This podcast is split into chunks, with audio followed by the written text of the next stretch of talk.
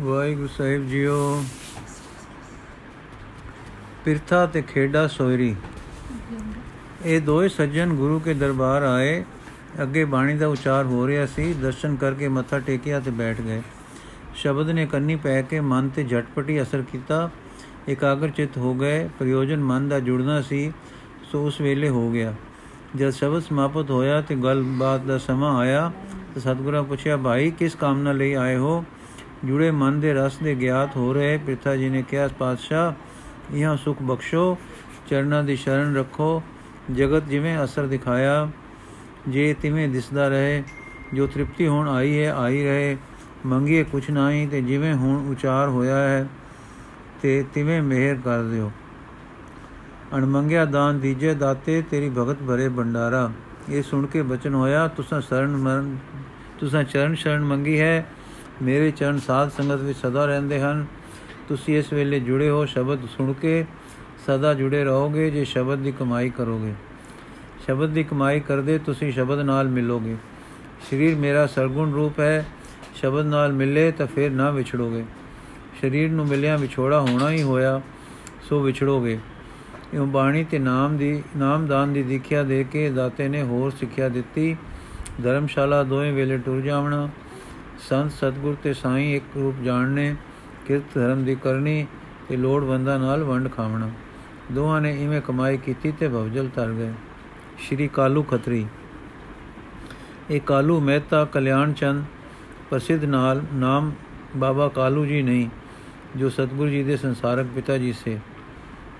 ਇਹ ਹੋਰ ਖਤਰੀ ਕਾਲੂ ਇੱਕ ਸਿੱਖ ਸੀ। ਉਹ ਚਰਨ ਸ਼ਰਨ ਆਇਆ, ਗੁਰੂ ਜੀ ਦਾ ਦਰਸ਼ਨ ਕੀਤਾ, ਸਤਸੰਗ ਦਾ ਪ੍ਰਭਾਵ ਤੱਕਿਆ, ਗੁਰਮੁਖ ਮਨਮੁਖ, ਸਨਮੁਖ, ਬੇਮੁਖ ਆਦ ਸ਼ਬਦ ਸੁਣੇ। ਬਾਣੀ ਦੇ ਸ਼ਬਦ ਦਾ ਪ੍ਰਵਾਹ ਚੱਲਦਾ ਹੋ ਵੇਖਿਆ ਤੇ ਕੁਝ ਸੋਚੀ ਸਮਝ ਪਈ। ਤਾਂ ਇੱਕ ਦਿਨ ਪੁੱਛਣ ਲੱਗਾ ਕਿ ਜੀ, ਇੱਥੇ ਆਪ ਦੇ ਸਤਸੰਗ ਵਿੱਚ ਸਨਮੁਖ, ਬੇਮੁਖ ਕਿਸ ਨੂੰ ਆਖਦੇ ਹਨ? ਆਪਨੇ ਫਰਮਾਇਆ, ਜੋ ਗੁਰੂ ਦੇ ਸਾਹਮਣੇ ਬੈਠ ਕੇ ਸ਼ਬਦ ਨੂੰ ਸੁਣ ਕੇ ਧਾਰੇ, ਉਸ ਦੇ ਚਾਨਣੇ ਵਿੱਚ ਆਪਣੀ ਬਿਰਤੀ ਦਾ ਸਾਖੀ ਹੋ ਜਾਵੇ, ਉਹ ਸਨਮੁਖ ਹੈ। ਐਸਾ ਪੁਰਖ ਆਪਣੀ ਕਰਨੀ ਕਰਤੂਤ ਵਿੱਚ ਅਮਲਾਂ ਵਿੱਚ ਪਾਪਾਂ ਨੂੰ ਪਿੱਠ ਦੇਵੇਗਾ, ਪੁੰਨਾਂ ਨੂੰ ਸਨਮੁਖ ਰੱਖੇਗਾ।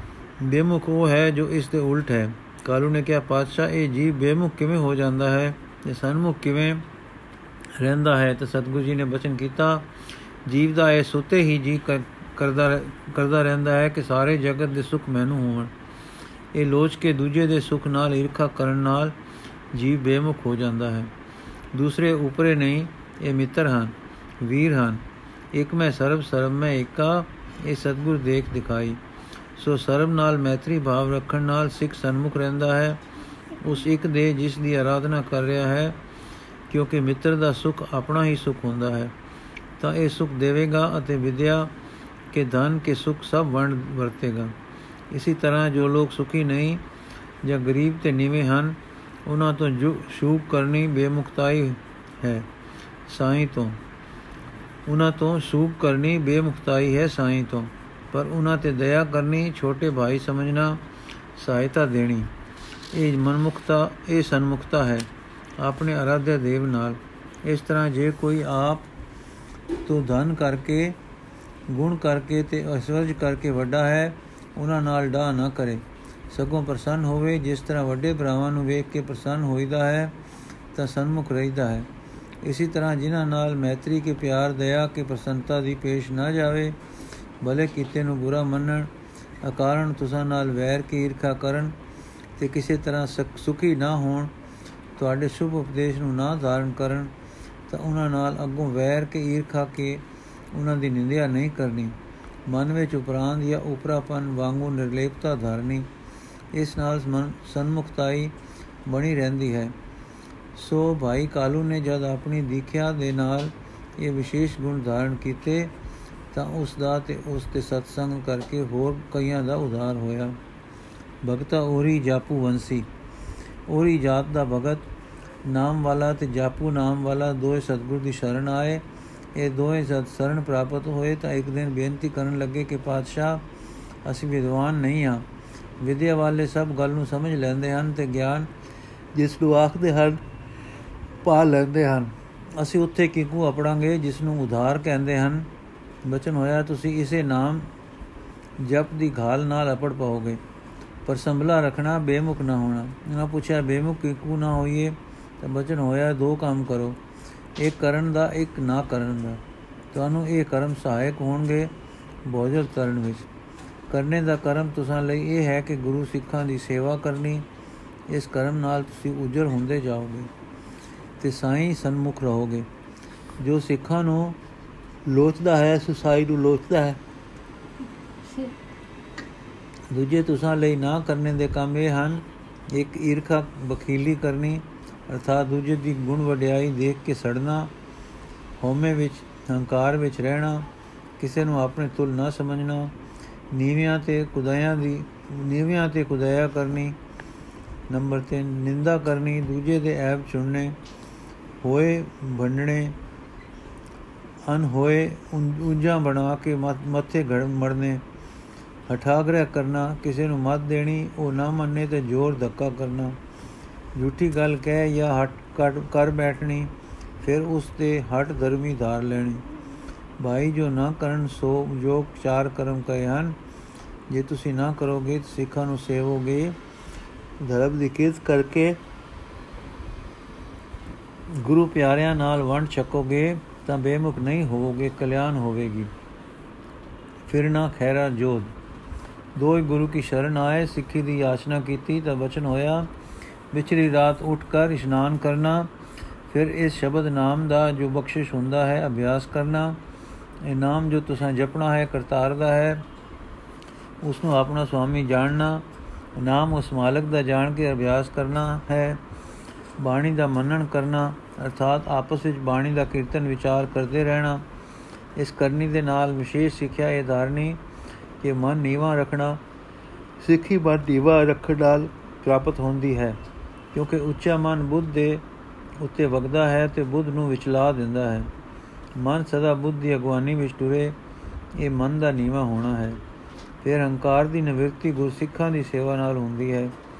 ਫਿਰ ਤੁਸੀਂ ਸਾਧ ਸੰਗਤ ਵਿੱਚ ਜਾ ਕੇ ਗੁਰੂ ਦਾ ਸ਼ਬਦ ਪ੍ਰੀਤ ਨਾਲ ਸੁਣਨਾ, ਐਸਾ ਕਰੋਗੇ ਤਾਂ ਭਵਜਲ ਨੂੰ ਤਰ ਜਾਓਗੇ। ਇਹ ਦੋਵੇਂ ਮਿੱਤਰ ਇਸੇ ਰਾਹੇ ਤੁਰ ਗਏ ਅਰਸ਼ੀ ਦਾਤੇ ਦੀ ਦੂਜੀ ਉਦਾਸੀ।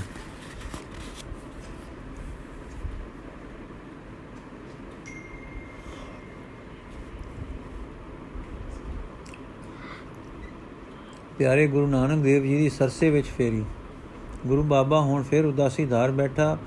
ਦੱਖਣ ਦਿਸ਼ਾ ਦੀ ਤਿਆਰੀ ਕੀਤੀ। ਪੁਰਾਤਨ ਜਨਮ ਸਾਖੀ ਵਿੱਚ ਲਿਖਿਆ ਤਦੋਂ ਪੈਰੀ ਖੜਾਵਾਂ ਕਾਠ ਦੀਆਂ, ਹੱਥ ਹਾਸਾ, ਸਿਰ ਵਸੇ, ਰਸੇ ਲਪੇਟੇ, ਬਾਹਾਂ ਜੰਗਾ, ਰਸ ਰਸੇ ਲਪੇਟੇ, ਮੱਥੇ ਟਿੱਕਾ ਬਿੰਦਲੀ ਦਾ ਤਦੋਂ ਨਾਲ ਸੈਦੋ ਜਟ ਜਾਤ ਗੋਏ ਥਾ।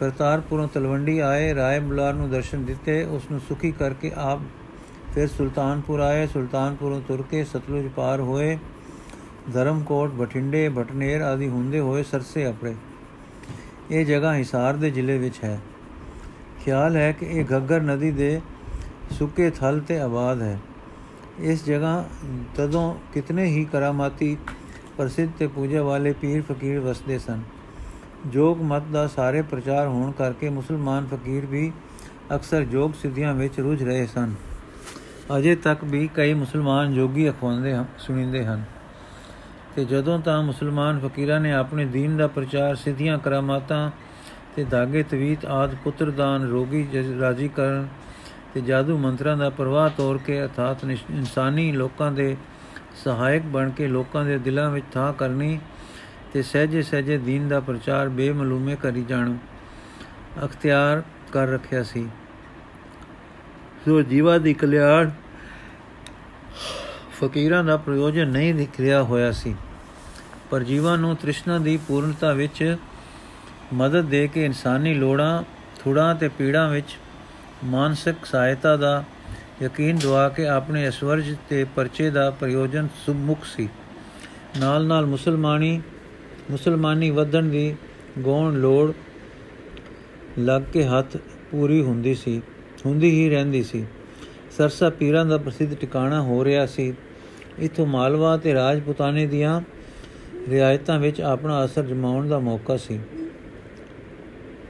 ਇੱਕ ਪਾਸੇ ਮੁਸਲਮਾਨ ਹਮਲਾਵਰਾਂ ਦੀ ਤਲਵਾਰ ਪਾਤਸ਼ਾਹਾਂ ਦੇ ਲੋਭ ਲਾਲਚ ਦੇ ਦਾਬੇ ਦੂਜੇ ਪਾਸੇ ਸੂਫੀ ਫਕੀਰਾਂ ਦੇ ਕਰਾਮਾਤ ਦੇ ਲਾਲਚ ਤੇ ਉਦੇਸ਼ ਹਿੰਦ ਨੂੰ ਮੁਸਲਮਾਨੀ ਵੱਲ ਲੈ ਜਾ ਰਹੇ ਸਨ। ਹਿੰਦੂ ਜੋਗੀ ਸਿੱਧੀਆਂ ਵਿੱਚ ਰੁੱਝੇ ਸਨ। ਹਿੰਦੂ ਪੰਡਤ ਸਵੈ ਸੋਭਾ ਤੇ ਸੁਖ ਦਾ ਸ਼ਿਕਾਰ ਸਨ। ਪਰਜਾ ਵਿੱਚ ਵਿਦਿਆ ਗਿਆਨ ਨਹੀਂ ਸੀ, ਪ੍ਰੇਮ ਕਿਤੇ ਨਹੀਂ ਸੀ। ਵਾਹਿਗੁਰੂ ਮਿਲਾਪ, ਸ੍ਰਿਸ਼ਟੀ ਉਧਾਰ ਦਾ ਪ੍ਰਯੋਜਨ ਲਾਂਬੇ ਹੋ ਚੁੱਕਾ ਸੀ। ਜੀਵਤ ਕਣੀ ਦਾ ਕਾਲ ਸੀ। ਇਸ ਕਰਕੇ ਗੁਰੂ ਬਾਬਾ ਸੋਧ ਸੋਧ ਕੇ ਪੀਰਾਂ ਫਕੀਰਾਂ ਜੋਗੀਆਂ ਪੰਡਤਾਂ ਨਾਲ ਅੜਦਾ ਸੀ ਤੇ ਉਹਨਾਂ ਦੇ ਖਿਆਲ ਦੇ ਨੁਕਤੇ ਨੂੰ ਬਦਲ ਛੱਡਦਾ ਸੀ। ਕਦੇ ਘੋਰ ਭੁੱਲੇ ਲੋਕਾਂ ਤੇ ਸਰਬ ਸੁਧਾਰਨ ਦਲਾਂ ਵਿੱਚ ਜਾ ਗਜਦਾ, ਕੁਕਦਾ ਤੇ ਰੂਹਾਨੀ ਰੂਮ ਫੇਰ ਕੇ ਜੀਆਦਾਨ ਦੇ ਆਉਂਦਾ ਸੀ। ਕਦੇ ਦੂਰ ਦੂਰ ਕਿਤੇ ਸੱਚੇ ਰੱਬ ਦੇ ਮੁਤਲਾਸ਼ੀਆਂ ਡੁਡਾਉਆਂ ਨੂੰ ਵਲੀਖਾਂ ਚੀਰ ਕੇ ਘਰੋਂ ਘਰੀ ਆਪੜ ਕੇ ਕੋਈ ਅੰਤਲੀ ਭੁੱਲ ਦੂਰ ਕਰਕੇ ਮਾਨੋ ਨਰਦਾ ਪੁਗਾ ਦਿੰਦਾ ਸੀ। ਅੱਜ ਬਾਬਾ ਗੁਰੂ ਬਾਬਾ ਜਗਤ, ਜਗਤਾਰਕ ਜਗਤਾਰਕ ਬਾਬਾ ਸਰਸੇ ਆਇਆ ਹੈ, ਇੱਥੇ ਫਕੀਰਾਂ ਦਾ ਜਮਘਾਟਾ ਵਸਦਾ ਹੈ। ਖਵਾਜਾ ਅਬਦੁਲ ਸ਼ਕੂਰ, ਸਭ ਤੋਂ ਵੱਡਾ ਪੀਰ ਬਹਾਵਲ ਹਕ, ਸ਼ਾਹ ਨਵਾਜ਼ ਫਰੀਦੁਦੀਨ ਜਤੀ ਲਾਲ ਜਲਾਲ ਦੀਨ ਲਾਲ ਮਤੀ ਤੇ ਹੋਰ ਕਈ ਸਾਧ ਫਕੀਰ ਫਕੀਰ ਰਹਿੰਦੇ ਹਨ। ਫਕੀਰ ਰਹਿੰਦੇ ਸਨ। ਇਹ ਲੋਕ ਹਿੰਦੂਆਂ ਵਾਂਗੂ ਤਪ ਕਰਦੇ ਸਨ, ਚਿੱਲੇ ਕੱਟਦੇ ਸਨ, ਕਈ ਜੰਤਰ ਮੰਤਰ ਧਾਗੇ, ਤਵੀਤ ਦੇ ਕੇ ਲੋਕਾਂ ਘਰ ਲੋਕਾਂ ਪਰ ਆਪਣੀ ਪਵਿੱਤਰਤਾਈ ਤਪ ਤੇ ਪੂਜਨੀਕ ਹੋਣ ਦਾ ਪ੍ਰਭਾਵ ਪਾਉਂਦੇ ਸਨ। ਜਦੋਂ ਸਰਸੇ ਦੇ ਫਕੀਰਾਂ ਸਿੱਧਾ ਨੇ ਸੁਣਿਆ ਕਿ ਇੱਥੇ ਆਇਆ ਹੈ, ਉਹ ਤਪਾ, ਜੋ ਕਲਯੁਗ ਵਿੱਚ ਮੁਸ਼ਕਿਆ ਹੈ, ਜੋ ਜਿੱਧਰ ਜਾਂਦਾ ਹੈ, ਜਾਦੂ ਵਰਸਾਉਂਦਾ ਹੈ, ਕੋਈ ਪ੍ਰਭਾਵ ਪਾਉਂਦਾ ਹੈ ਤੇ ਸਭ ਨੂੰ ਪਰਾਜੇ ਕਰਦਾ ਹੈ। ਤਦੋਂ ਸਾਰਿਆਂ ਨੇ ਸਲਾਹ ਕੀਤੀ ਕਿ ਤਪ ਵਿੱਚ, ਬਹਿਸ ਵਿੱਚ, ਕਿ ਕਰਾਮਾਤ ਵਿੱਚ ਗੁਰੂ ਨਾਨਕ ਨੂੰ ਹਰਾਈਏ। ਇਸ ਲਈ ਸਾਰੇ ਜਣੇ ਜਾ ਕੇ ਮਿਲੇ ਤੇ ਪਹਿਲਾ ਬਹਿਸ ਤਪ ਜੁਰਤ ਦੇ ਰਿਆਜ਼ਤ ਉੱਤੇ ਰਿਆਜ਼ਤ ਉੱਤੇ ਹੋਈ। ਤੇ ਪਹਿਲਾ ਬਹਿਸ ਤਪ ਜ਼ੂਹਦ ਤੇ ਰਿਆਜ਼ਤ ਉੱਤੇ ਹੋਈ। ਗੁਰੂ ਬਾਬੇ ਨੇ ਦੱਸਿਆ ਕਿ ਜੋ ਮਨ ਵਿਕਾਰੀ ਹੋਵੇ, ਸਰੀਰ ਅਮੋੜ ਹੋਵੇ ਤੇ ਖੂਨ ਬਾਲਾ ਸਰੀਰ ਵਿੱਚ ਹੋਵੇ, ਤਾਂ ਸਰੀਰ ਨੂੰ ਦਰੁਸਤ ਕਰਨ ਲਈ, ਮਨ ਦੀ ਮੈਲ ਹਰਨ ਲਈ ਕਈ ਲੋਕ ਕਈ ਤਪ ਸੁਖਵਾਦੀ, ਕੋਈ ਤਪ ਸੁਖਵਾਦੀ ਹੋ ਜਾਂਦਾ ਹੈ। ਪਰ ਤਪ ਆਦ ਤਪ ਅੰਤ ਤੇ ਤਪ ਮਦ ਕੋਈ ਖੂਬੀ ਨਹੀਂ। ਸਰੀਰ ਨੂੰ ਹਰਾਓ ਨਾ, ਮਨ ਨੂੰ ਸਦਾਈ ਉਦਾਸੀ ਵਿੱਚ ਪਾ ਕੇ ਮਰੀਲ ਕਰਨਾ ਵੀ ਕਰਨਾ ਵੀ ਰੂਹ ਨੂੰ ਤੰਗੀ ਦੇਣੀ ਹੈ। ਜਤੀ ਨਾਲ ਨੇ ਆਖਿਆ, ਜਤੀ ਲਾਲ ਨੇ ਆਖਿਆ, ਕੀ ਫੇਰ ਗੱਲਾਂ ਨਾਲ ਮਨ ਸੋਧਿਆ ਜਾਂਦਾ ਹੈ? ਪੰਡਿਤ ਲੋਕ ਪੜ ਕੇ ਤੇ ਹੋਰ ਪੜਾਕੂ ਵਿਦਿਆ ਪਾ ਕੇ ਚਤੁਰਾਈਆਂ ਨਾਲ ਜਗਤ ਨੂੰ ਮਗਰ ਲਾਉਂਦੇ ਹਨ, ਪਰ ਉਹ ਆਪ ਮਾਇਆ ਦੇ ਆਵਰਣ ਵਿੱਚ ਹੁੰਦੇ ਹਨ, ਤਿਸਨਾ ਵਿੱਚ ਹੁੰਦੇ ਹਨ, ਸੁਭ ਕਰਮਾਂ ਤੋਂ ਹੀਨ ਹੁੰਦੇ ਹਨ, ਅਭਿਆਸ ਤੋਂ ਖਾਲੀ ਹੁੰਦੇ ਹਨ। ਕੀ ਜਗਤ ਉਹਨਾਂ ਦੇ ਮਗਰ ਲੱਗ ਕੇ ਡੁੱਬਦਾ ਨਹੀਂ? ਗੁਰੂ ਬਾਬੇ ਆਖਿਆ, ਮੈਂ ਤਾਂ ਨਹੀਂ ਕਿਹਾ ਕਿ ਗੱਲਾਂ ਨਾਲ ਘਰ ਪੂਰਾ ਕਰਨ ਵਾਲੇ ਲੋਕ ਚੰਗੇ ਹਨ। ਉਹ ਤਾਂ ਕੋਰਲੂ ਮੋਠ ਵਾਂਗੂ ਸਦਾ ਭੁੱਲੇ ਹੋਏ ਹਨ। ਜੋ ਬਿਨਾ ਅੰਤਰਾਤਮੇ ਅਨੁਭਵ ਕੀਤੇ ਤੇ ਕਥਾ ਕਰਨ ਵਾਲੇ ਉਪਦੇਸ਼ ਦੇਣ ਹਾਰੇ ਤੇ ਰਸਤੇ ਪਾਉਣ ਵਾਲੇ ਬਣਦੇ ਹਨ, ਸਭ ਭੁੱਲ ਵਿੱਚ ਹਨ। ਪਰ ਉਸੇ ਤਰ੍ਹਾਂ ਨਿਰੇ ਤਪੀ ਤੇ ਨਿਰੇ ਸਰੀਰ ਨੂੰ ਮਾਰਨ ਵਾਲੇ ਵੀ ਭੁੱਲ ਵਿੱਚ ਹਨ। ਕਾਇਆ ਕੱਚੀ ਮਿੱਟੀ ਹੈ, ਮਿੱਟੀ ਥੋੜੀ ਕਦੇ ਚਾਂਦੀ ਨਹੀਂ ਹੋਈ। ਮਿੱਟੀ ਧੋਤੀ ਕਦੇ ਚਾਂਦੀ ਨਹੀਂ ਹੋਈ। ਕੋਲਾ ਧੋਤਾ ਕਦੇ ਕਾਲੋ ਨਹੀਂ ਛੱਡਦਾ। ਬਾਵਲ ਬਾਵਲ। ਫਿਰ ਜਿਸ ਤਰ੍ਹਾਂ ਤਪੀਆਂ ਰਿਆਸਤੀਆਂ ਰਿਆਸਤੀਆਂ ਨੂੰ ਤੁਸੀਂ ਹਾਸੀ ਕਰਦੇ ਹੋ ਇਸ ਤਰ੍ਹਾਂ ਮਾਇਆ ਵਿੱਚ ਮੁੱਠੇ ਮੂਰਖ ਤੇ ਤ੍ਰਿਸ਼ਨਾ ਈਰਖਾ ਖੁਦਗਰਜੀ ਵਿੱਚ ਜਲ ਰਹੇ ਪੜੇ ਹੋਏ ਲੋਕ ਵੀ ਕੀ ਕਰਨਗੇ? ਲੋਕ ਵੀ ਕਰਨਗੇ। ਜਗਤ ਨੂੰ ਗੁਬਰਾਹੀ ਪਏਗੀ, ਸਾਈਂ ਦੇ ਬੰਦਿਆਂ ਲਈ ਮਖੌਲ ਬਾਕੀ ਰਹਿ ਜਾਏਗਾ। ਗੁਰੂ ਜੀ ਠੀਕ ਹੈ, ਪਰ ਤਾਂ ਜੋ ਮੈਂ ਲੰਪਟ ਲੋਕਾਂ ਨੂੰ ਖੁਦਗਰਜੀ ਤੇ ਈਰਖਾ ਦੇ ਵਰਤਣ ਵਾਲੇ ਲੋਕਾਂ ਨੂੰ ਚੰਗਾ ਆਖਾਂ ਤੇ ਤਪੀਆਂ ਨੂੰ ਮਾੜਾ, ਮੈਂ ਤਾਂ ਪਹਿਲਿਆਂ ਨੂੰ ਕਹਿੰਦਾ ਹਾਂ, ਔਗਣ ਛੱਡੋ, ਗੁਣ ਇਕੱਠੇ ਕਰੋ। ਤੇ ਕਰਨੀ ਕੀਰਤ ਵਿੱਚ ਆਓ ਤੇ ਤਪੀਆਂ ਨੂੰ ਕਹਿੰਦਾ ਹਾਂ, ਵਾਹਿਗੁਰੂ ਦੇ ਪ੍ਰੇਮ ਵਿੱਚ ਆਓ, ਨਾਮ ਦਾ ਤਪ ਕਰੋ। ਫਰੀਦੁਦੀਨ ਕਹਿਣ ਦਾ ਸਵਾਦ ਇਉਂ ਹੈ ਕਿ ਆਪ ਤਪ ਕਰ ਸਕੇ ਤੇ ਫਿਰ ਕਿਸੇ ਉੱਚੀ ਗੱਲ ਵਿੱਚ ਵਸਦਾ ਹੋਵੇ ਤੇ ਆਖੇ, ਤਪ ਕੁਛ ਨਹੀਂ। ਆਖ ਤਾਂ, ਆਪ ਤਾਂ ਸਵੇਰੇ ਉੱਠ ਨਾ ਸਕੇ, ਕੋਈ ਅਭਿਆਸ ਨਾ ਕਰ ਨਾ ਸਕੇ, ਸਰੀਰ ਦੇ ਸੁੱਖਾਂ ਵਿੱਚ ਮਸਤ ਹੋਵੇ, ਚਾਰ ਅੱਖਰ ਪੜੇ ਤੇ ਹੁਜਤਾਂ ਸਿੱਖ ਕੇ ਵਿਰਾਗ ਵਾਲੇ, ਨਫਸ ਨਾਲ ਲੜਨ ਵਾਲੇ, ਆਪੇ ਨੂੰ ਮੈਦਾਨ ਆਪੇ ਨੂੰ ਮਾਰਨ ਵਾਲੇ ਹੱਠੀਆਂ ਤਪੀਆਂ ਰਿਆਸਤਾਂ ਵਾਲਿਆਂ ਨੂੰ ਮਖੌਲ ਕਰਨ ਲੱਗ ਪਏ। ਗੁਰੂ ਜੀ, ਮੈਂ ਮਾੜਾ ਕਿਸੇ ਨੂੰ ਨਹੀਂ ਕਿਹਾ। ਫੇਰ ਜਲਾਲਦੀਨ ਫੇਰ ਪਹਿਲਾਂ ਸਾਨੂੰ ਤਪ ਕਰਕੇ ਦੱਸੋ। ਸਾਡਾ ਇਹ ਮਤਲਬ ਨਹੀਂ ਕਿ ਤੁਸੀਂ ਜਗਤ ਵਿੱਚ ਰੁੱਝੇ ਹੋ। ਸਾਨੂੰ ਪਤਾ ਹੈ ਤੁਸੀਂ ਤਿਆਗੀ ਹੋ, ਪਰ ਅਸੀਂ ਤੁਹਾਨੂੰ ਤਾਂ ਪੂਰੇ ਜਾਣੀਏ। ਜੇ ਤੁਸੀਂ ਤਪ ਹਟ ਕਰਕੇ ਫਿਰ ਕੋਈ ਉਚੇਚੀ ਗੱਲ ਦੱਸੋ। ਗੁਰੂ ਜੀ, ਸਾਧੂ ਜਨੋ, ਤਪ ਹਟ ਰਿਆਜ਼ਤ ਸਾਰਿਆਂ ਦਾ ਭਾਵ ਹੈ ਇੱਕ ਸਾਰਿਆਂ ਦਾ ਭਾਵ ਦਾ ਭਾਵ ਹੈ ਰੋਕ। ਮਨ ਨੂੰ ਮਾੜਿਆਂ ਪਾਸਿਆਂ ਤੋਂ ਰੋਕਣਾ, ਹੱਦ ਬੰਨੇ ਵਿੱਚ ਰੱਖਣਾ, ਚਾਹੇ ਮਾਨਸਿਕ ਬਲ ਨਾਲ, ਚਾਹੇ ਪ੍ਰਬਲ ਇੱਛਾ ਤੇ ਜ਼ੋਰ ਨਾਲ, ਚਾਹੇ ਸਰੀਰਕ ਤਿਆਗ ਤੇ ਸਰੀਰਕ ਤਪਾ ਨਾਲ ਪ੍ਰੋਜਨ ਮਨ ਨੂੰ ਨਿਹਣ ਦਾ ਨਿਰਣਨ ਦਾ ਹੈ, ਜੋ ਮਾੜਾ ਨਹੀਂ। ਪਰ ਇਹ ਪ੍ਰਯੋਜਨ, ਇਸ ਪ੍ਰਯੋਜਨ ਲਈ ਕੋਈ ਸੁਗਮ ਰਸਤਾ ਸੁਗਮ ਰਸਤਾ ਲੋੜੀਏ। ਸਾਰਾ ਜਗਤ ਕਰੜੇ ਰਾਹਾਂ ਤੋਂ ਟੁਰ ਕੇ ਟੁਰ ਨਹੀਂ ਸਕਦਾ। ਜਲਾਲ, ਇਹ ਠੀਕ ਹੈ, ਪਰ ਪਹਿਲਾਂ ਰਿਆਜ਼ਤ ਕਰਕੇ ਦੱਸੋ। ਗੁਰੂ ਜੀ, ਭੁੱਖ, ਨੀਂਦ, ਪਿਆਸ, ਸਰੀਰਕ ਡੰਜਾਂ ਦਾ ਵਸ ਕਰਨਾ ਜਾਂ ਜਿਤਨਾ ਇੱਕ ਹੱਠ ਨਾਲ ਹੁੰਦਾ ਹੈ, ਇੱਕ ਸਹਿਜ ਨਾਲ ਹੁੰਦਾ ਹੈ। ਹੱਠ ਨਾਲ ਕਰਨਾ ਤਪ ਹੈ, ਸਹਿਜ ਵਿੱਚ ਇੱਕ ਦਰਜਾ ਹੈ। ਜਿੱਥੇ ਆਤਮਾ ਦਾ ਪ੍ਰਕਾਸ਼ ਐਸਾ ਉਜਾਲਾ ਪਾਉਂਦਾ ਹੈ ਕਿ ਨੀਂਦ, ਭੁੱਖ ਆਪੇ ਵਸ ਹੋ ਜਾਂਦੀਆਂ ਹਨ। ਜਲਾਲ, ਵੇਰ ਵੇਰ ਵੇਰਵਿਆਂ ਦੀ ਲੋੜ ਨਹੀਂ। ਆਓ ਖਾਂ ਸਾਰੇ ਚਿੱਲੇ ਬੈਠੀਏ। 40 ਦਿਨ ਇੱਕ ਜੋ ਖਾਣਾ ਤੇ ਲੋਟਾ ਪਾਣੀ ਤੋਂ ਵੱਧ ਨਾ ਪੀਣਾ। ਇਉਂ ਕਰਕੇ ਦੱਸੋ, ਜੋ ਕੱਟ ਗੁਜਰੇ, ਉਹ ਆਖੇ ਕਿ ਇਸ ਤੋਂ ਉੱਚੀ ਗੱਲ ਆ ਹੈ ਤੇ ਇਸ ਦੀ ਲੋੜ ਨਹੀਂ। ਗੁਰੂ ਜੀ ਤਿਆਗ, ਤਪ ਹਟ ਜੋਗ, ਸਭੋ ਕੁਝ ਅਸਾਂ ਕਰ ਵੇਖਿਆ ਹੈ। ਨਾਮ ਤਪ ਸਭ ਤੋਂ ਸਿਰੋਮਣ ਹੈ, ਜੋ ਸਤੋ ਗੁਣ ਵਿੱਚ ਤੇ ਇਸ ਤੋਂ ਉੱਪਰ ਲੈ ਜਾਂਦਾ ਹੈ। ਸੁਖ ਸਤੋ ਗੁਣੀ ਨਾਮ ਅਭਿਆਸ ਵਿੱਚ ਹੈ, ਸੁਖ ਮੇਰ ਵਿੱਚ ਹੈ, ਸੁਖ ਰਜ਼ਾ ਵਿੱਚ ਹੈ। ਇਸ ਵੇਲੇ ਸੈਦੋ ਨੇ ਹੋਲੇ ਜੇ ਕੰਨ ਵਿੱਚ ਕਿਹਾ, ਪਾਤਸ਼ਾਹ, ਆਪ ਨੂੰ ਇਸ ਪਿਟਨੇ ਦੀ ਕੀ ਲੋੜ ਹੈ? ਗੁਰੂ ਜੀ ਨੇ ਸਮਝਾਇਆ, ਲੋੜ ਤਾਂ ਕੋਈ ਨਹੀਂ, ਪਰ ਜੋ ਕੋਈ ਬੱਚਾ ਚਿੱਕੜ ਦੇ ਚੁੱਲੇ ਚੱਲੇ ਵਿੱਚ ਫਸਿਆ ਹੋਵੇ, ਤਾਂ ਜਿਹੜਾ ਕੱਢਣ ਜਾਵੇਗਾ, ਉਹ ਉਸ ਚਿੱਕੜ ਵਿੱਚ ਜੋ, ਜੇ ਆਪ ਜਾਵੇਗਾ, ਤਾਂ ਹੀ ਕੱਢੇਗਾ। ਇਹ ਫਕੀਰ ਆਪਣੀ ਤਮੋ ਗੁਣੀ ਤਪਾਂ ਦੇ ਹੰਕਾਰ ਵਿੱਚ ਫਾਤੇ ਹਨ ਕਿ ਅਸੀਂ ਬੜੇ ਰਿਆਜ਼ਤੀ ਹਾਂ। ਇਹਨਾਂ ਦਾ ਹੰਕਾਰ ਤਾਂ ਹੀ ਟੁੱਟੇਗਾ ਜੇ ਦੇਖਣਗੇ ਕਿ ਤਪ ਸਭ ਕੋਈ ਕਰ ਸਕਦਾ ਹੈ, ਪਰ ਮੇਰ ਦਾ ਦਰਜਾ ਉਚੇਰੀ ਸ਼ੈ ਹੈ। ਇਹ ਤਪਾਂ ਹੱਠਾਂ ਦੇ ਅਧੀਨ ਨਹੀਂ ਹੈ। ਤਪਾਂ ਦਾ ਹੰਕਾਰ ਦੁਨੀਆ ਦੀ ਇੱਕ ਵਸ, ਇੱਕ ਵਾਹਿਗੁਰੂ ਦੇ ਸੱਚੇ ਸੋਇਲੇ ਨੂੰ ਸੁਣਨ ਕਰਨ, ਕਰਨਗੇ, ਸ਼ਰਵਣ ਕਰਨਗੇ ਤੇ ਇਹਨਾਂ ਦਾ ਉਧਾਰ ਹੋਵੇਗਾ। ਨਹੀਂ ਤਾਂ ਤਪਾਂ ਦੇ ਹੰਕਾਰ ਵਿੱਚ ਕਰਾਮਾਤ ਦੀ ਪਕੜ ਵਿੱਚ ਤੇ ਐਸ਼ਵਰਜ ਦੀ ਭੁੱਖ ਵਿੱਚ ਇਹ ਭੁੱਲੇ ਟੁਰੇ ਜਾ ਰਹੇ ਹਨ ਤੇ ਜਗਤ ਨੂੰ ਵੀ ਭੁੱਲ ਵਿੱਚ ਲਈ ਜਾਂਦੇ ਹਨ। ਜਲਾਲ, ਆਓ ਫਿਰ ਬੈਠੀਏ। ਆਖਦੇ ਹਨ ਕਿ ਚਾਲੀ ਚਾਲੀ ਜੋ ਤੇ ਪਾਣੀ ਲੈ ਕੇ ਫਕੀਰ ਬੋਰਿਆਂ ਵਿੱਚ ਉਤਰ ਗਏ। ਗੁਰੂ ਜੀ ਨੇ ਵੀ ਇੱਕ ਕੋਠਾ ਮਿਲ ਗਿਆ। 40 ਦਿਨ ਬੀਤ ਗਏ, ਮਹੀਨੇ ਗਰਮੀ ਦੇ ਸਨ, ਪਰ ਪਾਣੀ ਬੜਾ ਆਧਾਰ ਹੈ। ਵੈਦਾਂ ਵਿੱਚ ਵੀ ਲੰਘਣ ਹੁੰਦੇ ਹਨ ਤੇ ਬੜੇ ਬੜੇ ਬ੍ਰਤ ਕਰਵਾ ਕੇ ਸਰੀਰ ਰਾਜੀ ਕਰਦੇ ਹਨ। ਤਿਵੇਂ ਇਹਨਾਂ ਅਭਿਆਸ ਕੀਤੇ ਹੋਏ ਹਨ? ਸਨ। ਸੋ ਸਾਰੇ 40 ਦਿਨ ਬਿਤਾ ਕੇ ਫਿਰ 2-4 ਦਿਨਾਂ ਲਈ ਕਈ ਤਰੀਕਿਆਂ ਨਾਲ ਸਾਵਧਾਨ ਹੋ ਕੇ ਇਕੱਠੇ ਹੋਏ ਤਾਂ ਸਾਰੇ ਲਿੱਸੇ ਪੀਲੇ ਭੂਖ ਹੋ ਰਹੇ ਸਨ। ਗੁਰੂ ਜੀ ਜਿਉਂ ਕਿ ਤਿਉ ਲਾਲ ਸਮ੍ਰਿਤ, ਲਾਲ ਸਿਮਰੁਖ, ਸਿਮੁਖ, ਸਿਮਰਖ ਰੰਗੇ ਸਿਮਰਖ ਰੰਗੇ ਜਿਹੇ ਬੈਠੇ ਸਨ ਤੇ ਨਿਕਲੇ। ਹੁਣ ਸਾਰੇ ਦੇਖ ਕੇ ਦੰਗ ਹੋ ਗਏ ਤੇ ਆਖਣ ਲੱਗੇ हे ਨਾਨਕ ਤੂੰ ਭੁੱਖ ਤ੍ਰਿਖਾ ਨਹੀਂ ਜਾਲੇ, ਕਿਵੇਂ ਕੁਝ ਖਾਂਦਾ ਰਿਹਾ ਹੈ? ਗੁਰੂ ਜੀ ਕਿਹਾ, ਤੂੰ ਸਾਡੇ ਪਹਿਰੇਦਾਰ ਤਕੜੇ ਹਨ, ਤਕੜੇ ਰਹੇ ਹਨ ਕਿ ਨਹੀਂ? ਪੀਰ ਹਾਂ ਜੀ ਰਹੇ ਹਨ। ਗੁਰੂ ਜੀ ਫਿਰ ਨਿਸ਼ਚੈ ਕਰੋ ਕਿ ਅੰਨ ਨਾਲ ਸੁਰਜੀਤ ਨਹੀਂ ਰਹੀਦਾ, ਪਰ ਪਿਆਰੇ ਦੇ ਸ਼ਬਦ ਦੇ ਪ੍ਰੇਮ ਨਾਲ। ਪੀਰ ਜਲਾਲ, ਆਪ ਦਾ ਸ਼ਰੀਰ ਕਿਉਂ ਸ਼ਰੀਰ ਭੁੱਖ ਨਾਲ ਨਹੀਂ ਜੰਮਿਆ? ਗੁਰੂ ਜੀ, ਮੈਂ ਤੁਸਾਂ ਹਾਰ ਤਪ ਨਹੀਂ ਕੀਤਾ। ਮੈਂ ਤਾਂ ਪਿਆਰੇ ਦੇ ਪਿਆਰ ਵਿੱਚ, ਉਸ ਦੇ ਸਰੂਪ ਵਿੱਚ ਲਿਵਲੀਨ ਰਿਹਾ ਹਾਂ। ਉਹ ਪਾਲਣਹਾਰ ਹੈ ਅੰਨ ਨਾਲ ਵੀ ਪਲਦਾ ਹੈ ਤੇ ਆਪਣੇ ਪਿਆਰ ਨਾਲ ਵੀ ਪਲਦਾ ਹੈ।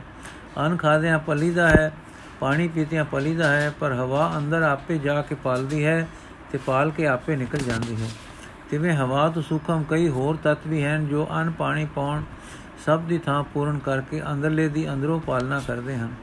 ਜਦੋਂ ਵਾਹਿਗੁਰੂ ਨਾਲ ਨਿਰੰਤਰ ਅਭੇਦ ਮਿਲਾਪ ਹੋ ਜਾਂਦਾ ਹੈ, ਸੁਖਮ ਤਤ ਸਰੀਰ ਨੂੰ ਆਪੇ ਪਾਲਦੇ ਹਨ। ਉਸ ਮੁਕਾਮ ਭੁੱਖ ਤ੍ਰਿਖਾ ਨਹੀਂ ਭੋਗਦੀਆਂ।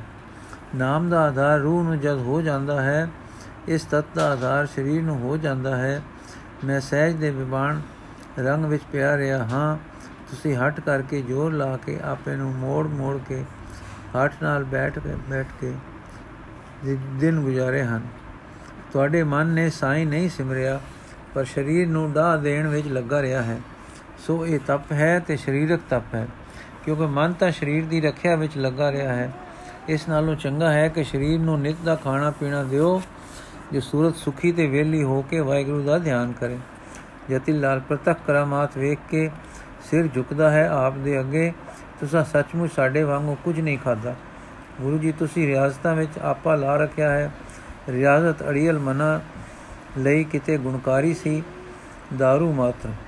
ਰਿਆਜ਼ਤ ਪ੍ਰਯੋਜਨ ਤਾਂ ਨਹੀਂ ਸੀ। ਰਿੜਕਣਾ ਮੱਖਣ ਕੱਢਣ ਲਈ ਸੀ। ਰਿੜਕਣਾ ਪ੍ਰਯੋਜਨ ਤਾਂ ਨਹੀਂ ਸੀ। ਜੋ ਰਿੜਕੀ ਹੀ ਜਾਓ ਤੇ ਮੱਖਣ ਨਾ ਨਹੀਂ ਨਿਕਲਦਾ। ਤੁਸੀਂ ਹੱਠ ਵਿੱਚੋਂ ਰਾਜ ਕਮਾਉਂਦੇ ਹੋ ਰਾਜ ਵਿੱਚ ਆਉਂਦੇ ਹੋ। ਰਾਜ ਤੋਂ ਸਹਿਜ ਵਿੱਚ ਵਸਦੇ, ਸਹਿਜ ਤੋਂ ਫਿਰ ਸਾਨੂੰ ਰੂਮ ਕੇ ਵਜਦੇ। ਉਸ ਹਾਲ ਦੇ ਕੇ, ਦੇ ਕਿ ਸਦਾ ਆਤਮਾ ਪਰਮਾਤਮਾ ਦੀ ਜਪੀ ਵਿੱਚ ਮਗਨ ਹੋ ਜਾਂਦਾ ਹੈ।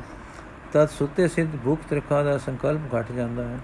ਮਹਾਨ ਰਸ ਛੋਟੇ ਰਸਾਂ ਤੋਂ ਮਹਾਨ ਤ੍ਰਿਪਤੀ ਛੋਟੀ ਭੁਖ ਤੋਂ ਗਨੀ ਕਰਦੀ ਹੈ। ਪਰ ਇਹ ਸੌਖੀ ਗੱਲ ਨਹੀਂ, ਵਸ ਦੀ ਗੱਲ ਨਹੀਂ। ਬਖਸ਼ਿਸ਼ ਦਾ ਕੋਈ ਦਰਜਾ ਹੈ।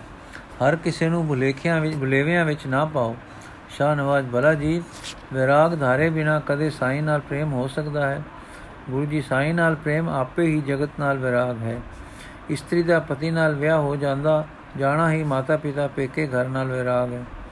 ਨਿਰਾ ਵਿਰਾਗ ਕਰਕੇ ਮਨ ਜਗਤ ਤੋਂ ਨਿਰਾਸ਼ ਹੋ ਕੇ ਇੱਕ ਤਰ੍ਹਾਂ ਦੀ ਵਹਿੰਦੀ ਕਲਾ ਵਿੱਚ ਰਹਿੰਦਾ ਹੈ। ਇਹ ਵਿਰਾਗ ਨਹੀਂ, ਇਹ ਤਾਂ ਬੇਮਲੂਮੇ ਤਮੋ ਗੁਣ ਵਿੱਚ ਤਿਲਕਦੇ ਜਾਣਾ ਹੈ। ਅਸਲ ਵਿਰਾਗ ਉਹ ਹੈ ਕਿ ਮਨ ਵਿੱਚ ਪਦਾਰਥ ਲਈ ਤ੍ਰਿਸ਼ਨਾ ਤਾਂ ਨਾ ਹੋਵੇ, ਪਰ ਮਨ ਵਾਹਿਗੁਰੂ ਦੇ ਚਾਉ, ਉਮਾ, ਰਸ ਅੰਗ, ਰਸ ਰੰਗ, ਆਸ਼ੇ ਮੌਜ ਵਿੱਚ ਹੋਵੇ। ਇਹ ਵਿਰਾਗ ਉਦਾਸੀ ਨਹੀਂ ਹੈ, ਵਿਰਾਗ ਬੇਆਸਰਾ ਧਨ, ਦਿਲਗਿਰੀ ਤੇ ਨਿਰੀ ਨਿਰਾਸ਼ਤਾਈ ਨਹੀਂ। ਪਰ ਨਾ ਰਹਿਣ ਵਾਲੇ ਨੂੰ ਨਾ ਰਹਿਣ ਵਾਲਾ ਜਾਣ ਕੇ, ਸਦਾ ਰਹਿਣ ਵਾਲੇ ਦੀ ਲਗਨ ਓਟ ਪਿਆਰ ਵਿੱਚ ਉੱਚੇ ਤੇ ਰੰਗ ਰਤ ਕੇ ਹੋ ਕੇ ਉਮਾ ਤੇ ਚਾਓ, ਤਾਂ ਸਤੋ ਗੁਣੀ ਚਾਓ ਤੇ ਉਸ ਤੋਂ ਵੀ ਉੱਚੇ ਆਨੰਦ ਵਿੱਚ ਵਸਣਾ ਹੈ। ਫਰੀਦੋਦੀਨ, ਕੀ ਇਹ ਕੁਝ ਐਵੇਂ ਹੋ ਸਕਦਾ ਹੈ? ਗੁਰੂ ਜੀ, ਇਸ ਲਈ ਮਿਹਰ ਦੀ ਲੋੜ ਹੈ ਮੁਸ਼ਕਲ ਘਾਲਣ ਦੀ ਲੋੜ ਹੈ। ਫਰੀਦ, ਤੇਰੇ ਤੇ ਅੱਲਾ ਰਹਿਮਤ ਕਰੇ, ਇਹ ਸੱਚ ਆਖਿਆ ਹੈ। ਗੁਰੂ ਜੀ, ਪਰ ਮੈਂ ਕਿਸੇ ਸਾਧਨ ਨੂੰ ਪਸੰਦ ਨਹੀਂ ਕਰਦਾ ਜੋ ਮੁਰਦਾ ਹੈ। ਜਲਾਲ, ਮੁਰਦਾ ਤੋਂ ਕੀ ਮੁਰਾਦ ਹੈ? ਗੁਰੂ ਜੀ ਲੋ ਸਿੱਧੀ ਪ੍ਰਾਪਤ ਕਰਨ ਵਾਸਤੇ ਜੋ ਜਪ, ਤਪ, ਸੰਜਮ, ਅਭਿਆਸ ਹੈ, ਸਭ ਮੁਰਦਾ ਧਿਆਨ ਹਨ। ਜਗਤ ਨੂੰ ਵਸ ਕਰਨ ਵਾਸਤੇ ਜੋ ਮਾਨਸਿਕ ਇਕਾਗਰਤਾ ਦੇ ਤਰੀਕੇ ਹਨ, ਮੁਰਦਾ ਸਾਧਨ ਹਨ। ਜਿਨ੍ਹਾਂ ਗੱਲਾਂ ਨਾਲ ਮਨੁੱਖ ਦੀ ਤ੍ਰਿਸ਼ਨਾ ਵਧੇ ਉਹਨਾਂ ਗੱਲਾਂ ਵਿੱਚ ਵਾਧਾ ਕਰਨ ਵਾਲੇ ਸਾਧਨ ਮੁਰਦਾ ਹਨ, ਕਿਉਂਕਿ ਵਾਹਿਗੁਰੂ ਤੋਂ ਦੂਰ ਮਾਇਆ ਵੱਲ ਲੈ ਜਾਂਦੇ ਹਨ, ਜੋ ਜੀਵਤ ਵਸਤੂ ਨਹੀਂ ਹੈ। ਜਲਾਲ ਤੇ ਵਿਦਿਆ, ਗੁਰੂ ਜੀ ਵਿਦਿਆ ਸਾਣ ਹੈ ਮਨ ਦੀ ਤੇ ਅਕਲ ਦੀ। ਜੈਸਾ ਮਨ ਬੁੱਧ ਹੈ, ਵਿਦਿਆ ਤ੍ਰਿਖਾ ਕਰ ਦਿੰਦੀ ਹੈ। ਜੋ ਜੋ ਕੁਝ ਸਮਝੇ ਪਵੇ, ਉਸ ਤੋਂ ਉਸ ਤੇ ਵਰਤੋਂ ਕਰੇ, ਤਾਂ ਮਨ ਕੁਝ ਸੋਧਿਆ ਜਾਂਦਾ ਹੈ, ਨਹੀਂ ਤਾਂ ਤ੍ਰਿਸ਼ਨਾਲੂ ਹੋ ਜਾਂਦਾ ਹੈ। ਜੇ ਵਿਦਿਆ ਤ੍ਰਿਸ਼ਨਾ ਅਗਨੀ ਤੇ ਤੇਲ ਪਾਉਂਦੀ ਹੈ, ਤਾਂ ਇਹ ਵੀ ਮੁਰਦਾ ਸਾਧਨ ਹੈ। ਬਾਵਲ ਜਿਉਂਦਾ ਸਾਧਨ ਕੀ ਹੈ? ਗੁਰੂ ਜੀ ਨਾਮ। ਸਾਰੇ ਤਰਪ ਕੇ ਅੱਲਾ ਜੀਵੇ, ਤੇ ਅਸੀਂ ਖੇਤੀਆਂ ਚਾਰਦੇ ਹਾਂ, ਸਾਰੇ ਨਾਮ ਹੀ ਤਾਂ ਜਪਦੇ ਹਾਂ। ਗੁਰੂ ਜੀ ਕੋਈ ਨਾ। ਸਾਰੇ ਫਿਰ ਚੁੱਪ ਰੂਪ ਤਰਪ ਕੇ, ਕਿਵੇਂ? ਗੁਰੂ ਜੀ, ਨਾਮ ਤਾਂ ਲੈਂਦੇ ਹੋ ਅੱਲਾ ਦਾ, ਰੱਬ ਦਾ, ਕਿਸੇ ਅਵਤਾਰ ਦਾ, ਪਰ ਮਨ ਰੁਕ ਉਸ ਵੇਲੇ ਨਹੀਂ ਰੱਖਦਾ, ਜਿਸ ਦਾ ਨਾਮ ਲੈ ਰਹੇ ਹੋ। ਮਨ ਉਸ ਵੱਲ ਨਹੀਂ ਰੱਖਦਾ, ਮਨ, ਪਰ ਮਨ ਰੁਕ ਉਸ ਵੱਲ ਨਹੀਂ ਰੱਖਦਾ, ਜਿਸ ਦਾ ਨਾਮ ਲੈ ਰਹੇ ਹੋ। ਨਾਮ ਲੈਂਦੇ ਹੋ ਨਾਮੀ ਦਾ, ਪਰ ਮਨ ਅਣਜਾਣੇ ਰੁਕ ਕਰ ਰਿਹਾ ਹੈ ਐਸ਼ਵਰਜ ਵੱਲ ਕਰਮਾਤਾਂ ਸ਼ਕਤੀਆਂ ਵੱਲ। ਗੱਲ ਕੀ ਮਨ ਦਾ ਨਿਸ਼ਾਨਾ ਹੈ, ਮੈਂ ਤੇ ਜੀਵ ਪਰ ਨਾਮ ਹੈ ਰੱਬ ਦਾ। ਸੋ ਇਹ ਨਾਮ ਗੈਰ ਹਜ਼ੂਰੀ ਦਾ ਨਾਮ ਹੋ ਗਿਆ। ਨਾਮ ਜਪੋ ਅੱਲਾ ਦਾ, ਰੱਬ ਦਾ, ਮਾਲਕ, ਪਾਲਕ ਦਾ। ਅਰ ਸਮਝੋ ਕਿ ਉਸ ਦੀ ਹਜ਼ੂਰੀ ਵਿੱਚ ਹਾਂ ਉਸ ਨੂੰ ਦੇਖ ਤਾਂ ਅਸੀਂ ਨਹੀਂ ਸਕਦੇ, ਕਿਉਂਕਿ ਇਹਨਾਂ ਅੱਖਾਂ ਦਾ ਉਹ ਵਿਸ਼ਾ ਨਹੀਂ, ਪਰ ਉਹ ਸਾਨੂੰ ਦੇਖਦਾ ਹੈ। ਉਹ ਸਾਰੇ ਹੈ ਤੇ ਤਾਂ ਤੇ ਅਸੀਂ ਉਸ ਦੀ ਹਜ਼ੂਰੀ ਵਿੱਚ ਸਦਾ ਹੀ ਤੇ ਸੁੱਤੇ ਹੀ ਹਾਂ। ਅਸਾਂ ਹੁਣ ਇਹ ਗੱਲ ਲਗਾਤਾਰ ਜਾਣਨੀ ਹੈ ਕਿ ਅਸੀਂ ਹਜ਼ੂਰੀ ਵਿੱਚ ਹਾਂ ਇਸ ਲਈ ਹੁਣ ਨਾਮ ਜਪੀਏ, ਕਦੇ ਉਸ ਦੀ ਹਜ਼ੂਰੀ ਤੋਂ ਮਨ ਨੂੰ ਪਰੇ ਨਾ ਹੋਣ ਦੇਈਏ। ਮਨ ਹੈ ਪਾਰਾ, ਤਿਲਕੇ, ਤਿਲਕੋ ਮੱਛੀ, ਨਾ ਟਿਕਣ ਵਾਲਾ ਇਸ ਨੇ ਹਜੂਰੀ ਵਿੱਚ ਨਹੀਂ ਰਹਿਣਾ। ਇਸ ਨੂੰ ਮੋੜ ਮੋੜ ਕੇ ਹਜੂਰੀ ਵਿੱਚ ਰੱਖਣਾ, ਇਹ ਹੈ ਮਸ਼ਕਤ ਗੱਲ ਨਹੀਂ। ਜੀਬ ਨਾਮ ਜਪੇ, ਇਸ ਦਾ ਲਾਭ ਹੋਵੇਗਾ। ਕਿ ਦਹਿ ਦਿਸ ਉੜਦਾ ਮਨ ਆਖੇਗਾ ਕਿ ਜੀਬ ਕੀ ਕਰ ਰਹੀ ਹੈ। ਕਿਸੇ ਵੇਲੇ ਮਨ ਦੀ ਥਾਂ ਥਾਂ ਉੜਦਾ ਧਿਆਨ ਇਧਰ ਮੁੜੇਗਾ, ਖਿਆਲ ਆਵੇਗਾ ਕਿ ਧਿਆਨ ਆਵੇਗਾ ਕਿ ਜੀਬ ਕੀ ਕਹਿ ਰਹੀ ਹੈ। ਫਿਰ ਖਿਆਲ ਸ਼ਰਮਾਉ ਕਿ ਅਸਾਂ ਤਾਂ ਨਾਮ ਜਪਣਾ ਹੈ, ਹਜੂਰੀ ਵਿੱਚ ਰਹਿਣਾ ਹੈ। ਫਿਰ ਮਨ ਹਜੂਰੀ ਆਉਣ ਦਾ ਯਤਨ ਕਰਦਾ, ਹਜੂਰੀ ਵਿੱਚ ਆ ਹੀ ਜਾਓ। ਇਉਂ ਮੁਸ਼ਕਲ ਗਾਲਦਿਆਂ ਮਨ ਹਜੂਰੀ ਵਾਸ ਦਾ ਸੁਭਾਵਕ ਅਭਿਆਸੀ ਹੋ ਜਾਓ। ਨਾਮ ਦਿਨ ਰਾਤ ਟੁਰੂ, ਖਿਆਲ ਸਾਈਂ ਵੱਲ ਰਹੂ। ਇਉਂ ਜਦੋਂ ਹਜੂਰੀ ਵਾਸ ਹੋ ਜਾਓ, ਸੁਖ ਸੁਖ ਹੋ ਜਾਓ। ਜਿਸ ਦੀ ਹਜੂਰੀ ਵਿੱਚ ਵਸਦੇ ਰਹੀਏ, ਉਸ ਦੀ ਮਿਹਰ ਅਸਾਂ ਤੇ ਆਵੇਗੀ। ਉਹ ਸਾਨੂੰ ਅਨੰਤ ਪਾਰ ਤੋਂ ਪਾਰ ਪੂਰਨ ਵਿੱਚ ਲੈ ਜਾਏਗੀ।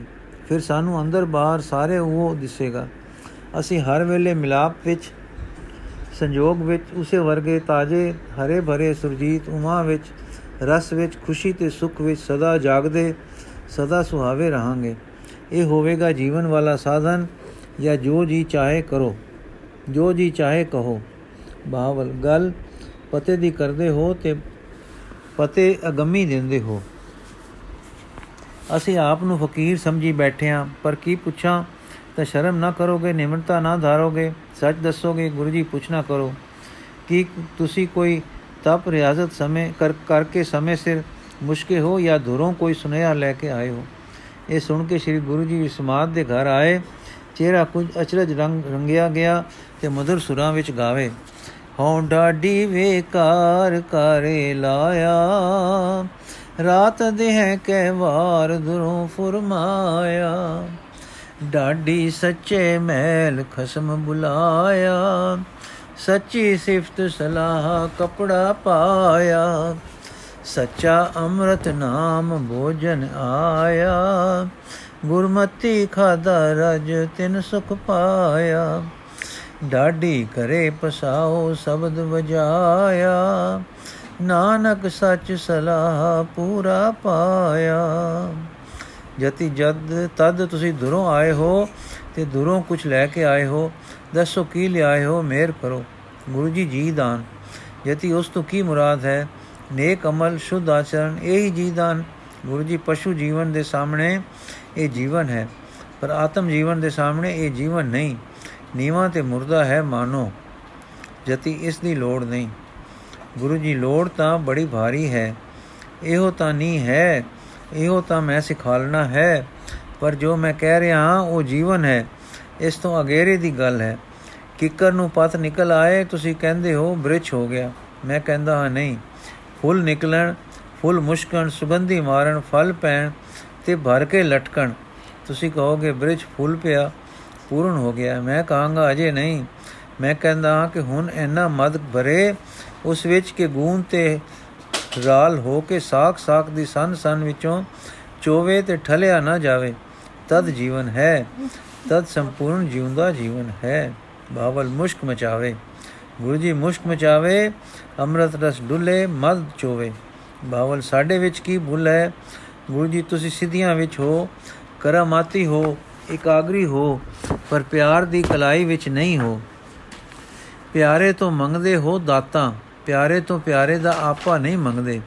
ਪਿਆਰੇ ਦਾ ਆਪਾ ਤੁਹਾਡੇ ਆਪੇ ਨਾਲ ਆ ਕੇ ਬਿਜਲੀ ਛੂ ਵਾਂਗੂ ਛੁੰਦਾ ਨਹੀਂ ਰੋ ਰੁਮਕਾ ਨਹੀਂ ਮਾਰਦੀ, ਜਾਗ ਨਹੀਂ ਆਉਂਦੀ, ਮਾਇਆ ਬਿਸਮਾਤ ਦਾ ਤਲਿਸਮ ਨਹੀਂ ਟੁੱਟਦਾ। ਰੂਹ ਦੇ ਬਿਸਮਾਤ ਦਾ ਅੰਦਰ ਤਰਬ ਬਬੂਕਾ ਨਹੀਂ ਬਲ ਉੱਠਦਾ।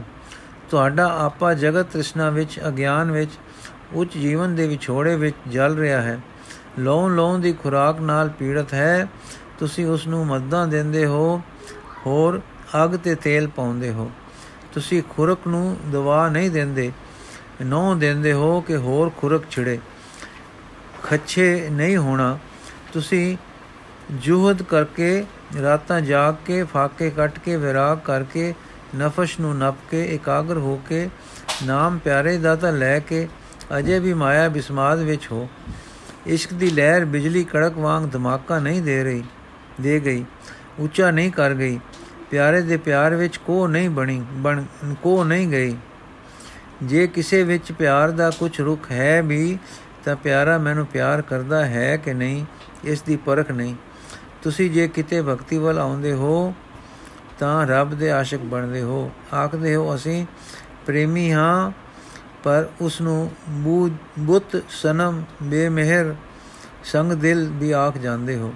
ਆਸ਼ਿਕ ਨਾ ਬਣੋ, ਰੱਬ ਨੂੰ ਮਸ਼ੂਕ ਨਾ ਬਣਾਓ, ਤੁਸੀਂ ਮਸ਼ੂਕ ਬਣੋ, ਰੱਬ ਨੂੰ ਆਸ਼ਿਕ ਬਣਾਓ। ਫਕੀਰ, ਅਸੀਂ ਮਸ਼ੂਕ ਗੁਨੇਗਾਰ, ਮੇਲੇ ਸਾਡੇ ਵਿੱਚ ਕੀ ਹੈ ਕਿ ਸਾਨੂੰ ਰੱਬ ਪਿਆਰ ਕਰੇ? ਉਹ ਗੰਦਿਆਂ ਤੇ ਕਿਉਂ ਆਸ਼ਿਕ ਹੋਵੇ? ਗੁਰੂ ਜੀ, ਉਹ ਆਸ਼ਿਕ ਹੈ, ਇਹ ਗੱਲ ਸੱਚੀ ਹੈ। ਉਹ ਅਜ਼ਲ ਤੇ ਆਸ਼ਿਕ ਹੈ, ਪਰ ਅਸੀਂ ਮਸ਼ੂਕ ਨਹੀਂ ਬਣਦੇ। ਹਾਂ ਤਾਂ ਅਸੀਂ ਮਸ਼ੂਕ, ਪਰ ਬਣਦੇ ਨਹੀਂ। ਇਹ ਸੱਚ ਹੈ ਕਿ ਮਾਂ ਪੁੱਤ ਜੰਮਣ ਤੋਂ ਪਹਿਲਾਂ ਹੀ ਬੱਚੇ ਤੇ ਆਸ਼ਿਕ ਹੈ। ਰੱਬ ਆਸ਼ਿਕ ਨਾ ਹੁੰਦਾ ਤਾਂ ਰਖਤ, ਰਚਦਾ ਕਿਉਂ? ਅਸੀਂ ਮਸ਼ੂਕ ਨਹੀਂ ਬਣਦੇ, ਇਹੋ ਭੁੱਲ ਹੈ। ਸਾਡੇ ਅੰਦਰ ਇਹ ਅੱਗ ਹੋਵੇ, ਅਰਦਾਸ ਹੋਵੇ, ਪੁੱਛ ਹੋਵੇ, ਤਲਾਸ਼ ਹੋਵੇ, ਫੇਰ ਕੇ ਅੱਗੇ ਰੱਖੀਏ ਜਿਤ ਦਿਸੇ ਦਰਬਾਰ, ਮੂੰਹੋਂ ਕੇ ਬੋਲਣ ਬੋਲੀਏ ਜਿਤ ਸੁਣ ਧਰੇ ਪਿਆਰ। ਅਸੀਂ ਕੀ ਕਰੀਏ ਕਿ ਰੱਬ ਸਾਨੂੰ ਪਿਆਰ ਕਰੇ? ਅਸੀਂ ਉਹ ਕੁਝ ਬਣੀਏ ਜੋ ਉਸ ਨੂੰ ਪਿਆਰਾ ਲੱਗਦਾ ਹੈ। ਅਸੀਂ ਆਪਣੇ ਅੰਦਰੋਂ ਬਦੀਆਂ ਗੰਧ, ਮੈਲਾਪਨ, ਕੋਝ, ਬਦਸੂਰਤੀ ਦੂਰ ਕਰੀਏ, ਉਹ ਤਾਂ ਆਸ਼ਕ ਹੈ। ਅਸੀਂ ਇਸ ਲਾਇਕ ਨਹੀਂ ਰਹੇ ਕਿ ਆਸ਼ਕ ਦੇ ਪਿਆਰ ਦੇ ਹੱਕਦਾਰ ਹੋਵੀਏ। ਵਿਣ ਗੁਣ ਕੀਤੇ ਭਗਤ ਨਾ ਹੋਏ। ਉਹ ਗੁਣ ਕੀ ਹੈ? ਉਹ ਹੈ ਅੰਦਰੋਂ ਗੈਰੀਅਤ, ਰੱਬ ਨਾਲ ਉਪਰਾਪਨ ਦੂਰ ਕਰੀਏ। ਮਨ ਦਾ ਰੁਖ ਜੋ ਰੱਬ ਤੋਂ ਛੁੱਟ ਹੋਰਨਾ ਵੱਲ ਹੈ ਉਸ ਨੂੰ ਉਸ ਵੱਲ ਮੋੜੀਏ। ਉਸ ਨੇ ਦੱਸ ਦਿੱਤਾ ਹੈ ਕਿ ਉਸ ਨੂੰ ਕੀ ਪਿਆਰਾ ਹੈ। ਉਹ ਰਜ਼ਾ ਹੈ। ਰਜ਼ਾ ਦੇ ਤਿੰਨ ਅੰਗ ਹਨ। ਸੱਚ, ਪਿਆਰ ਤੇ ਲਿਵ। ਫਰੀਦ ਜੀ, ਜੋ ਦਿਸਦਾ ਨਹੀਂ ਉਸ ਦਾ ਪਿਆਰ ਕਿਵੇਂ? ਗੁਰੂ ਜੀ, ਹਾਂ। ਦੂਸਰੀ ਗੱਲ ਹੈ ਇਸ਼ਕ ਮਜਾਜ਼ੀ। ਮਨ ਨੂੰ ਕਿਸੇ ਦੇ ਪਿਆਰ ਵਿੱਚ ਗਰਕ ਕਰਕੇ ਫਿਰ ਉੱਥੋਂ ਪੁੱਟ ਕੇ ਰੱਬ ਵਿੱਚ ਲਾਉਂਦੇ ਹੋ, ਮਨ ਫਿਰ ਨਿਕਲਦਾ ਨਹੀਂ। ਮਨ ਨੂੰ ਮੁੱਢ ਤੋਂ ਹੀ ਮਜਾਜ ਦਾ ਆਸ਼ਿਕ ਨਾ ਬਣਾਓ, ਨਾ ਇਸਤਰੀ ਦਾ, ਨਾ ਪੁੱਤਰ ਦਾ, ਨਾ ਸੋਹਣੇ ਦਾ, ਨਾ ਸੋਹਣੀ ਸ਼ੈ ਦਾ। ਮਨ ਨੂੰ ਰੱਬ ਦਾ ਮਸ਼ੂਕ ਬਣਾਓ ਤੇ ਆਪਣੇ ਵਿੱਚ ਮਸ਼ੂਕਾਂ ਵਾਲੇ ਗੁਣ ਭਰੋ, ਅਵਗੁਣ ਕੱਢੋ, ਪਾਤਰ ਬਣੋ, ਫਿਰ ਉਹ ਮੀ ਜੋ ਮੇਰ ਹੈ, ਜੋ ਸਦਾ ਨਿਰਜਰਧਾਰ ਸੀ ਸਦਾ ਨਿਜਰਧਾਰ ਦੁਰੋਂ ਵਸ ਰਿਹਾ ਹੈ, ਸਾਡੀ ਰੂਹ ਨੂੰ ਪਕੜ ਕੇ ਤਰੋ ਤਾਜ਼ਾ ਕਰ ਲਏਗਾ। ਇਸ਼ਕ ਅਸਾਂ ਕੀ ਕਰਨਾ ਹੈ? ਅਸਾਂ ਸਦਾ ਦੇ ਆਸ਼ਕ ਦੇ ਇਸ਼ਕ ਦਾ ਪਾਤਰ ਬਣਨਾ ਹੈ। ਸਜਣੋ, ਨੂਰ ਆਸ਼ਕ ਹੈ ਸ਼ੀਸ਼ੇ ਦਾ। ਨੂਰ ਸ਼ੀਸ਼ੇ ਦੀ ਖਾਤਰ ਵਸ ਰਿਹਾ ਹੈ, ਫੈਲ ਰਿਹਾ ਹੈ। ਸ਼ੀਸ਼ਾ ਹੋ ਜਾਓ, ਜੋ ਨੂਰ ਤੁਹਾਡੇ ਰਗ ਰਿਸ਼ੇ ਵਿੱਚ ਵਸ ਜਾਵੇਗਾ। ਪੱਥਰ ਹੋ ਕੇ ਨੂਰ ਦੀ ਆਸ਼ਕੀ ਦਾ ਦਮ ਨਾ ਭਰੋ। ਪਿਸ ਜਾਓ, ਅਗ ਵਿੱਚ ਪੈ ਜਾਓ, ਪਿੰਗਲ ਜਾਓ, ਮੈਲ ਕੱਢ ਦਿਓ, ਬਲੋਰ ਬਣ ਕੇ ਨਿਕਲ ਆਓ। ਚਾਨਣਾ ਤੁਹਾਡੇ ਵਿੱਚ ਹੀ ਪ੍ਰਵੇਸ਼ ਕਰਨ ਨੂੰ, ਤੁਹਾਨੂੰ ਹੀ ਮੁਨਵਰ ਕਰਨ ਨੂੰ, ਚਮਕਾਉਣ ਨੂੰ, ਡਲਕਾ ਦੇਣ ਨੂੰ ਆਸ਼ਿਕ ਹੋਇਆ ਹੋਇਆ ਹੈ। ਆਸ਼ਿਕ ਨਾ ਬਣੋ ਕੁੜੀਆਂ, ਮੁੰਡਿਆਂ, ਤ੍ਰਿਮਤਾ, ਜਾਨਵਰਾਂ, ਪਦਾਰਥਾਂ ਦੇ। ਮਸ਼ੂਕ ਬਣੋ ਆਪਣੇ ਅਸਲੀ ਅਮਰੀ ਧਰ ਤੇ ਆਦ ਦੇ ਆਸ਼ਿਕ ਦੇ। ਮੁੰਡੀ ਇੱਥੇ, ਇਥੋਂ ਕਰੋ ਕਿ ਅਦਬ ਵਿੱਚ ਰਹੋ ਕਿਉਂਕਿ ਔਗਣਾ ਵਾਲੇ ਹੋ। ਫਿਰ ਔਗਣ ਕੱਢੋਗੇ, ਸੁਧ ਹੋਵੋਗੇ। ਹਾਂ, ਪਿਆਰੇ ਦੇ ਪ੍ਰੀਤਮ ਤਦ ਹੀ ਬਣੋਗੇ ਜਦੋਂ ਪਿਆਰਾ ਤੁਸਾਂ ਵਿੱਚ ਵਸ ਜਾਏਗਾ। ਫਿਰ ਤੁਸੀਂ ਬਲੌਰ ਵਾਂਗੂ ਰੱਬੀ ਜਲਵੇ ਦਾ ਨੂਰ ਦਾ ਬੁੱਕਾ ਬਣ ਕੇ ਨੂਰ ਦਾਨ ਕਰੋਗੇ, ਤਦੋਂ ਦੁਨੀਆ ਤੁਹਾਥੋਂ ਮੁਨਵਰ ਹੋ ਜਾਵੇਗੀ।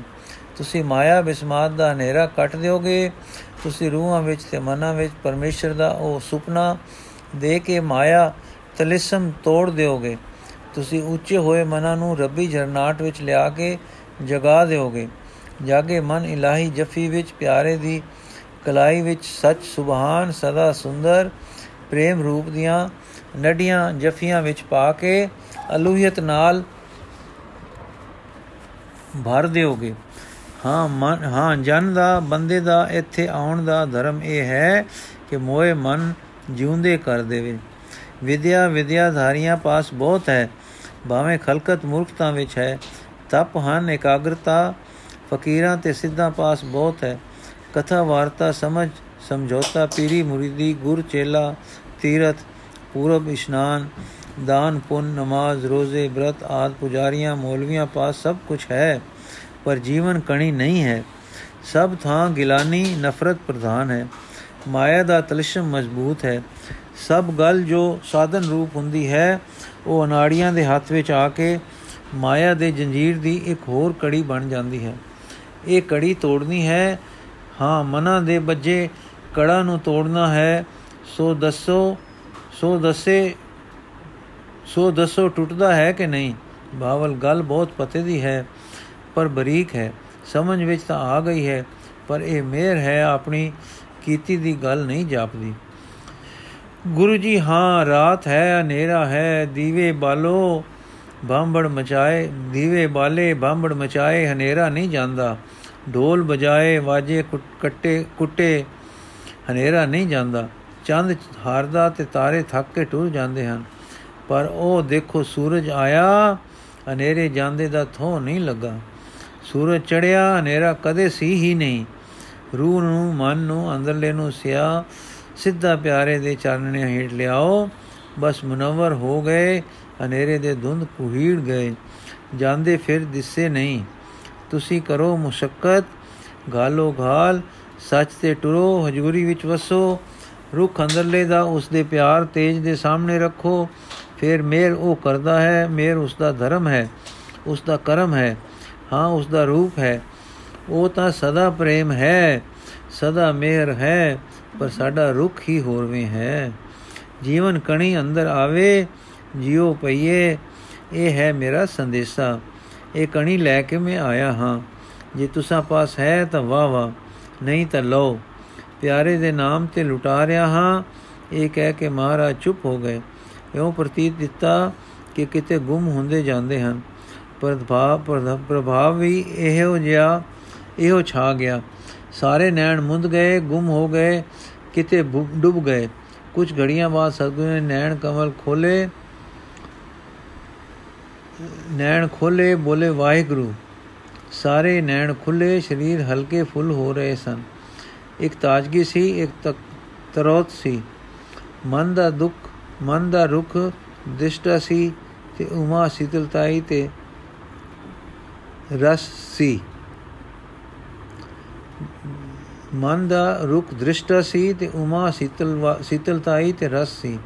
ਇਉਂ ਜਾਪਦਾ ਸੀ ਕਿ ਕੋਈ ਅੰਡਿਠ ਤਾਕਤ, ਪਿਆਰ ਤੇ ਰਸ, ਰੰਗ, ਰਸ ਜਿਸ ਦਾ ਰੂਪ ਹੈ, ਸਾਡੇ ਆਪੇ ਵਿੱਚ ਆਪਾ ਹੋ ਕੇ ਰਸ ਗਈ ਹੈ। ਮਨ ਛੇਕ, ਛੋਕ, ਫੋਕੀ, ਇਕਾਗਰਤਾ ਤੋਂ ਉੱਠ ਕੇ ਕਿਸੇ ਉੱਚੀ ਉਚਾਨ ਵਿੱਚ ਹੋ ਗਏ ਸਨ। ਗੁਰੂ ਬਾਬਾ ਸਜਣੋ, ਇਹ ਹੈ ਪਿਆਰੇ ਦਾ ਪਿਆਰ। ਇਸ ਵਿੱਚ ਜਿਉ ਇਸ ਵਿੱਚ ਜਿਵਾਓ। ਲੂ ਲੂ ਵਣ ਤਿਨ ਪਿਆਰਾ ਹੈ। ਪਿਆਰੇ ਦਾ ਨਾਮ ਹਰ ਜੀਵ ਤੇ ਧਰ ਦਿਓ।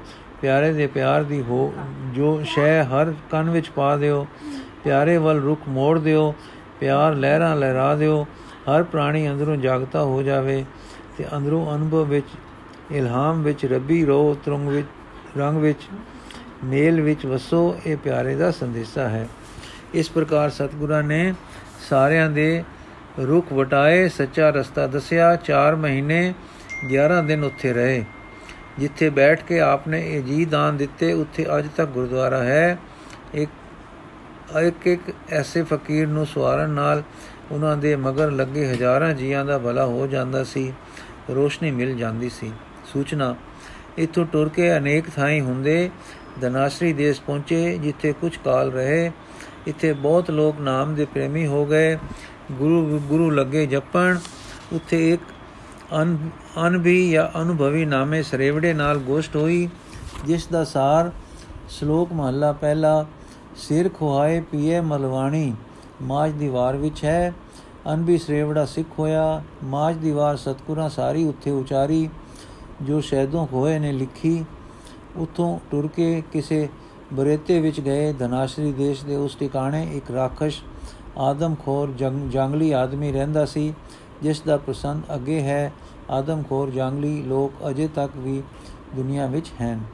ਇਹ ਕੋਡੇ ਰਾਸ਼ਟਰ ਰਾਕਸ਼ ਦੀ ਸਾਖੀ ਅਸੀਂ ਕੱਲ ਪੜਾਂਗੇ ਜੀ। ਵਾਹਿਗੁਰੂ ਜੀ ਕਾ ਖਾਲਸਾ, ਵਾਹਿਗੁਰੂ ਜੀ ਕੀ ਫਤਿਹ।